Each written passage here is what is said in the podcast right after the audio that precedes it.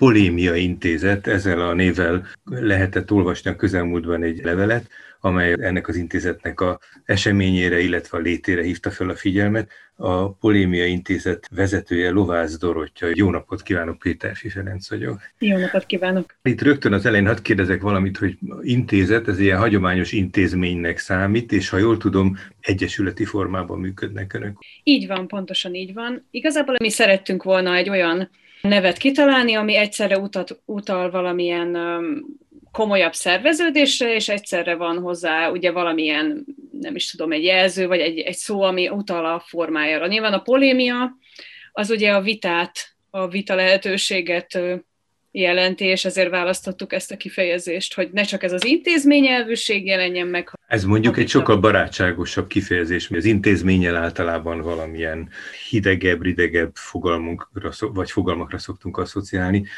Ez, amit mondott, hogy a polémia, ez valójában akkor a gondolkodás, tanácskozás, ami a deliberációnak, egy másik ilyen szakifejezésnek a, talán nem tudom, hogy szinonimája, de mindenképpen nagyon hasonlatos kifejezése, erre utal, ugye? Hát igen, nekünk az elvünk, hogyha ugyan elég sokan vagyunk, mint 10, és nyilván 10 ember között egy vitát lefolytatni, az nem feltétlen egyszerű, de mindannyian elég más, hogy állunk a világhoz, de az összeköt bennünket, hogy szeretnénk a civil társadalomért és a politikai kultúráért tevékenykedni. Kik azok a 10? Most nem név szerint gondoltam, hanem hogy körülbelül képet alkothassunk, hogy kik gyűltek össze, vagy kik fogtak össze ennek kapcsán? Hát az egyesületnek a magját az úgynevezett alapítók alkotják, akik alapvetően az ELTE ÁJK politológia MA szakán találkoztak, köztük én is, mi vagyunk 4-en, és ez a politológus lét köt össze minket. De nyilván, ahogy nőttek a feladatok, meg bővült az a tér, amit szeretnénk elérni, így egyre több embert kezdtünk el bevonni, és így már mondhatjuk azt, hogy van köztünk újságíró, komolyabb politikai kommunikációval foglalkozó karakter, akkor jogász. Hasonló szféra, de mondanám azt inkább, hogy mégiscsak egy eltérő látásmódot hoznak be ebbe a csoportosulásba. Ha jól értem meg, amit próbáltam a honlapról, illetve a Facebook oldalukról megfejteni, hogy ez nem egy öncélú szerveződés, ez most az öncélit nem dehonestáló, hanem a civil szervezeteket szokták néha így kategorizálni, hogy mi az, ami a közösségen belüli, a saját érdekeikre fókuszál elsősorban, vagy a külvilágra.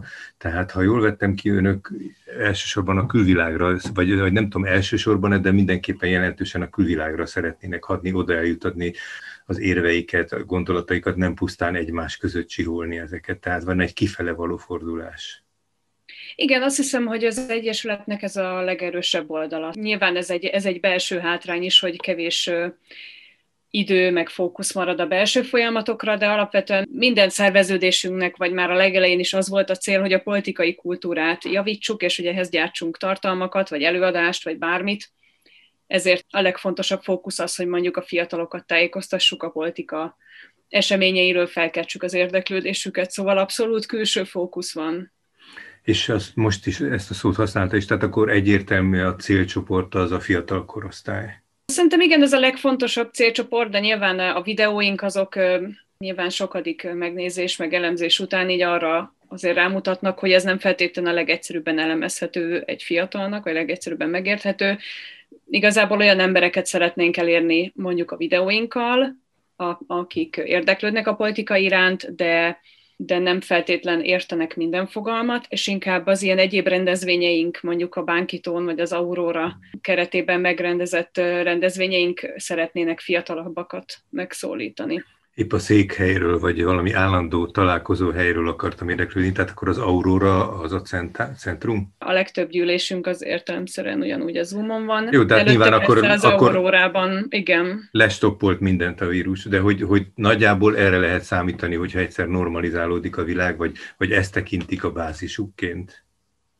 Hát mondhatjuk azt, hogy oda viszonylag nagyobb rendszerességgel szerveztünk eddig programokat. Igen. És akkor a polémia az a saját maguk eszme csiholódásán kívül, ez azt is jelenti, hogy azért itt, ami egyébként egy nagyon fontos érték, de hogy valami gyakorlati cselekvések, gyakorlati programok is vannak, erre már utalt az előbb. Mi minden az, mégis ha összefoglalhatnánk, hogy miket terveznek, amivel a nyilvánosság előtt a fiatalok körében, vagy más életkori csoportban megjelennek, vagy hatni próbálnak? Alapvetően az egyik irány az mindenképpen az lesz, hogy megtartjuk ezt a játékos politika formát, tehát hogy mondjuk egy ismertebb popkulturális témát, mondjuk a Star Wars-t feldolgozzuk a politika szemszögén keresztül, ezzel is egy kicsit közelebb hozva az embereket ehhez az egészhez. A másik meg értelemszerűen ez a videógyártás. A Bánkító fesztiválon, meg egyéb fesztiválon, amennyiben sikerül ott oda kerülnünk, bejutnunk ebbe a szervező gárdába, ott is valószínűleg hasonló tematikájú programokra lehet tőlünk számítani, mert szerintem azt mindannyian valljuk, hogyha úgynevezett hardcore politikát tolnánk az emberek arcába, akkor az nem feltétlenül lenne eredményes, meg csak kis rétegnek lenne tájékoztató jellegű, úgyhogy inkább olyan dolgokra próbálunk fókuszálni, amik hát játékos vagy ilyen egyszerűbb formában vezetik be az embereket ebbe a világba. Ez a kör, akik voltak szűkebben az alapítók, és aztán említette, hogy most már 10 körüli számban vannak, a maguk polémiájához hozzátartozik, hogy alapvető dolgokba, vagy a legtöbb dologba egyetértenek, vagy nagyon különböző gondolkodásmódú emberek együttléte ez? Én azt gondolom, hogy ilyen igen alapvető dolgokban, mondjuk az emberi jogok tisztelete, mondok egy ilyen nagyon egyszerű példát, abban igen. De nyilván vannak viták az Egyesületen belül, mondjuk akár az Egyesület sorsával kapcsolatban, vagy a jövőbeli irányokkal kapcsolatban, vagy hogy hogyan álljunk mondjuk a vírushelyzethez, vagy bármihez. Szóval igazából mondhatjuk azt, hogy ilyen nagyon alap világnézeti kérdésekben egyetértünk, viszont az érzékenysége az egyes tagoknak, meg a prioritásai azok eltérnek.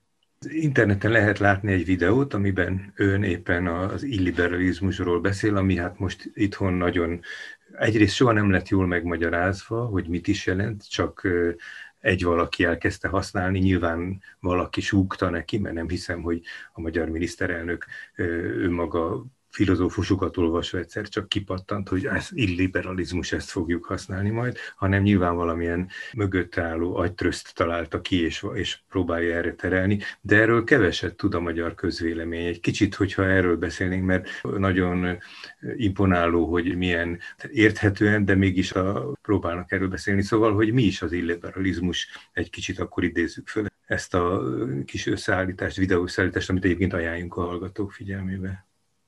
Hát ebben a videóban ugye mi azt próbáltuk hangsúlyozni, hogy ez alapvetően azért egy izgalmas politikai megközelítés, mert első pontként azt mondhatjuk, hogy érdemben reagál a liberalizmus által kezelhetetlen vagy nehezen kezelhető problémákra. Nyilván lehet arról beszélni, hogy az illiberalizmusnak az eszközei azok nem demokratikusak, ami... Hát ugye ez sokszor ez így van nyilván, hiszen az, hogy mondjuk eltérő véleményű embereket bebörtönöz, civil szervezeteket vegzál, vagy hogy a politikai teret esetleg a saját kontójára alakítja, az nyilván nem egy szimpatikus dolog. Nekünk az volt az állításunk, hogy alapvetően egy ilyen rendszer az mondjuk képes hatékonyságot mutatni a döntéshozatalban, tehát mondjuk, hogyha egy politikai vezetőnek az a célja, hogy gyorsabban hozzon döntéseket, akkor erre ez a rendszer képes. Értelemszerűen ennek egy nagy hátránya, hogy rengeteg egyéb szereplőt kihagy az egyeztetésből, és ez természetesen feszültséget eredményez a társadalmon belül. Nekünk ez volt az egyik fő gondolatunk ezzel a videóval. Tehát valójában egy alternatívája a liberális gondolkodásnak, vagy pedig az opciója, az ellentéte? Hát én azt mondanám, hogy... A videónak a legutolsó mondata mondja, hogy ez egy ilyen kísérlet arra, hogy hogyan közelíthetnénk meg a liberális demokrácia problémáit. De hát nyilván ez fontos hangsúlyozni, hogy ez nem egy tökéletes, vagy egy számunkra pozitív vagy negatív értékkel ellátott rendszer, hanem egy rendszer, amit vizsgálni kell, mert jelenleg számos vezető igyekszik ezen technikákat alkalmazni. Azt mondanám, hogy ez nem egy valódi alternatíva, vagy hogy nyilván mondjuk Orbán Viktor úgy kezeli, hogy ez egy alternatíva, mi igyekeztünk inkább külföldi példákat hozni, hogy ne az legyen, hogy akkor ez a szervezet, ez direktben Orbán ellenes retorikát folytat. De mondott itt egy érdekes aspektust, hogy a hatékonyságot magyarán arra is gondolhat az ember, de ezek a politológiai kifejezések azért nagyon helyhez kötöttek, tehát mondjuk, ha elképzelem, hogy a tűzoltók kivonulnak tüzet oltani, akkor ha ott liberális módon elkezdenének vezetőt választani maguk közül, vagy arról döntenének szavazással, hogy milyen módon oltsák a tüzet, ez valószínű a ház leégését okozná. Tehát, hogy lehetnek szituációk, amikor bizonyos politikai megoldások praktikusak, és lehetnek, amikor feltűnően nem azok. Azzal, amit ön mondott, úgy vettem, hogy hatékonyabbnak mondható, tehát például bizonyos válsághelyzetekben, most is épp egy válság vesz körül bennünket, hogy ott a hezitálás, a polémia, a deliberáció, hogy mind a két kifejezést használjuk, azt nem lehet félretenni, de átmenetileg legalább lehet, hogy fel lehet függeszteni. Nem tudom, hogy mit gondol erről, hogy meg tud-e férni egymás mellett egy koherensebb értékrendet hordozó, mondjuk politikai értékcsoportban, mondjuk egy pártban vagy egy kormányzatban, hogy vannak illiberális momentumai a működésének, de alapvetően megpróbál liberális lenni, vagy pedig ezek összeférhetetlenek. Én inkább azt gondolom, hogy alapvetően, amikor létrejön egy politikai berendezkedés, és az mondjuk alapvetően mondjuk nyugati mintára a liberális demokrácia elveit kezdi el követni, akkor a legtöbb esetben ez képes hatékonyan működni, hiszen azért nem arról van szó, mondjuk Magyarországon, maradjunk ennél a példánál, lehetetlen mondjuk törvényeket hozni, vagy nem arról van szó, hogy a kormány munkája az ellehetetlenül. Én azt gondolom, hogy ugye alapvetően Magyarországon egy prezidencializálódási folyamat megy végbe, ami ugye azt jelenti, hogy a kormányon belül kiemelkedik a vezető, ez nem Orbán Viktorral kezdődött, és a parlament is olyan szempontból alakul át, hogy a legnagyobb frakció rendelkezik a legnagyobb erővel, és ők képesek mondjuk törvényeket alkotni, vagy módosítani. Ez egy, mondhatni, akár egy általános tendencia is, tehát hogy nem mondanám azt, hogy a liberális demokráciának egyébként nincsenek olyan tendenciái, amik úgynevezett vezéresedésre, vagy egyéb irányokba indulnak. Inkább azt mondanám, hogy az illiberális demokrácia az, tehát speciális célokat tűz ki maga elé, és azok megvalósításáért képes sokkal több liberális áldozatot hozni. Tehát például úgy alkotmányozni mondjuk, hogy kevésbé veszi figyelembe a civilek szerepét, vagy a további ellenzék. Kisebbségek szerepét. Igen, így van. Folytatva kérdezem, hogy mi az, amire készülnek? Vannak-e új témák, amelyeket bekészítettek, amelyekről szeretnének akár ilyen hasonló filmet csinálni? Így van, hát a következő dolog, ami tervben van, az médiaszabadság és szólásszabadság videó, az ehhez tartozó podcast. A Bánkító Fesztiválon szeretnénk továbbra is részt venni, és az Aurórában továbbra is szeretnénk programokat tartani. Most egy ilyen belső gondolkodás is zajlik, hogy milyen egyéb játékokat, programokat tudnánk kitalálni.